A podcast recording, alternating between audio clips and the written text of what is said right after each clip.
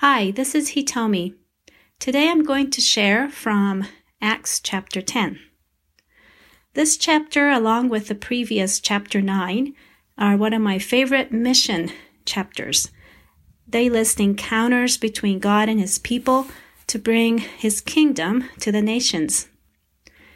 In Acts 10, we see God's kingdom take root in many people in Judea, Galilee, and Samaria we see God calling Paul and Peter and many other believers into action.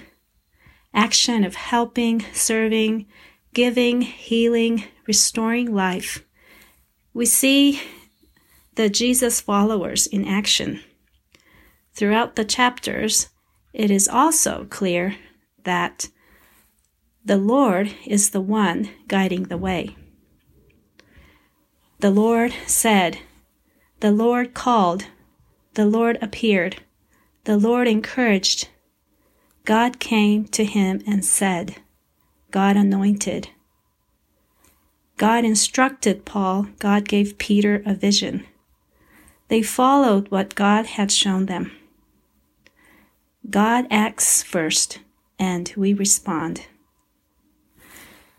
We all, at times, have made big decisions. How did you make those decisions? Are you at a place in life about to make a critical decision?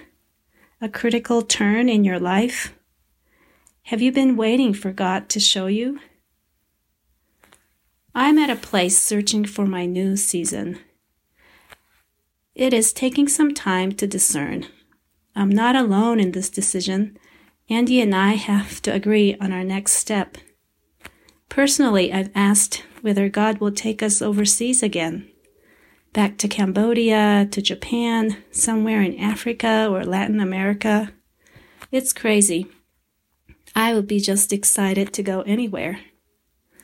Long story and process short, we sense that God is telling us to stay in Albuquerque. Part of me asks, Why, Lord? Why not go again? However, God is confirming in both of us to put our roots deeper here.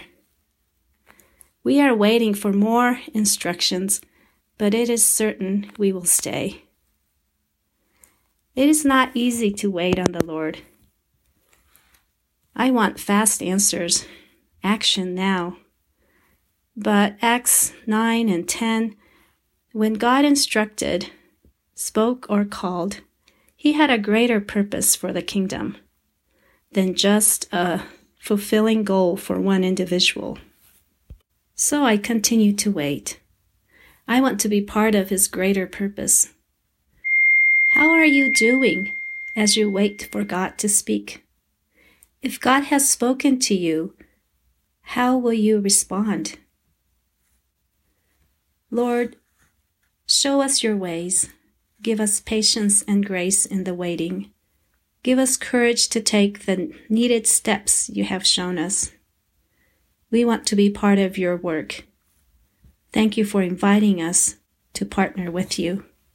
In Jesus' name, amen.